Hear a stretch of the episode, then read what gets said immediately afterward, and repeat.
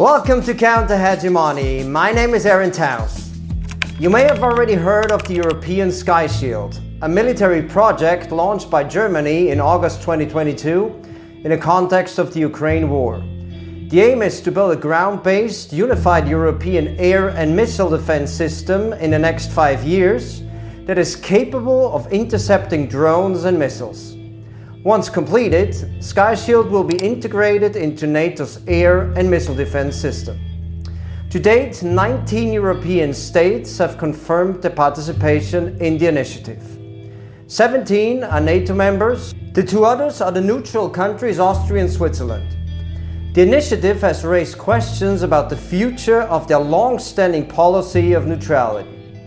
Sky Shield will be developed as a multi layered air defense system that includes medium range, long range, and very long range missiles. French President Emmanuel Macron has criticized the project for its heavy reliance on German, US, and Israeli weapons manufacturers. German arms maker Diehl Defense will provide medium range missiles. The company has tripled its missile production this year and is expected to further double it next year.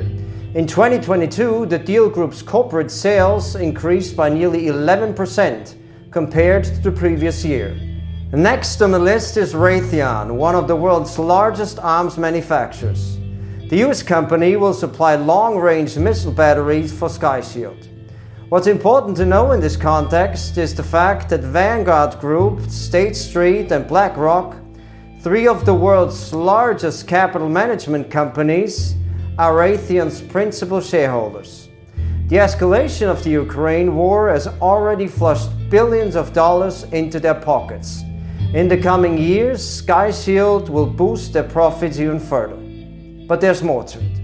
Sky Shield will also include a system for long range interception of air missiles, both conventional and nuclear, outside the atmosphere. It will thus contribute to the further militarization of space. The missile system will be supplied by the state owned company Israel Aerospace Industries, yet it was developed by Israel and the United States. 50% of the missiles will be produced by US arms manufacturers.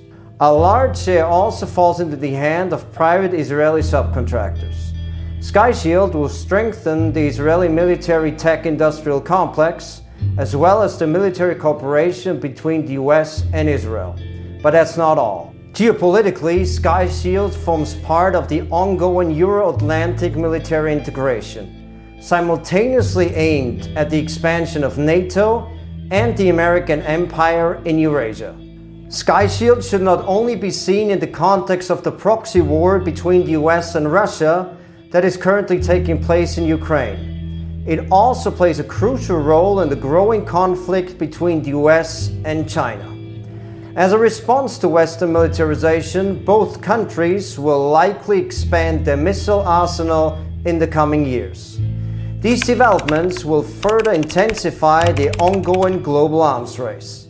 At the same time, Sky Shield is intimately related to the expansion and the crisis of capitalism. War, militarism, and capitalism have historically gone hand in hand.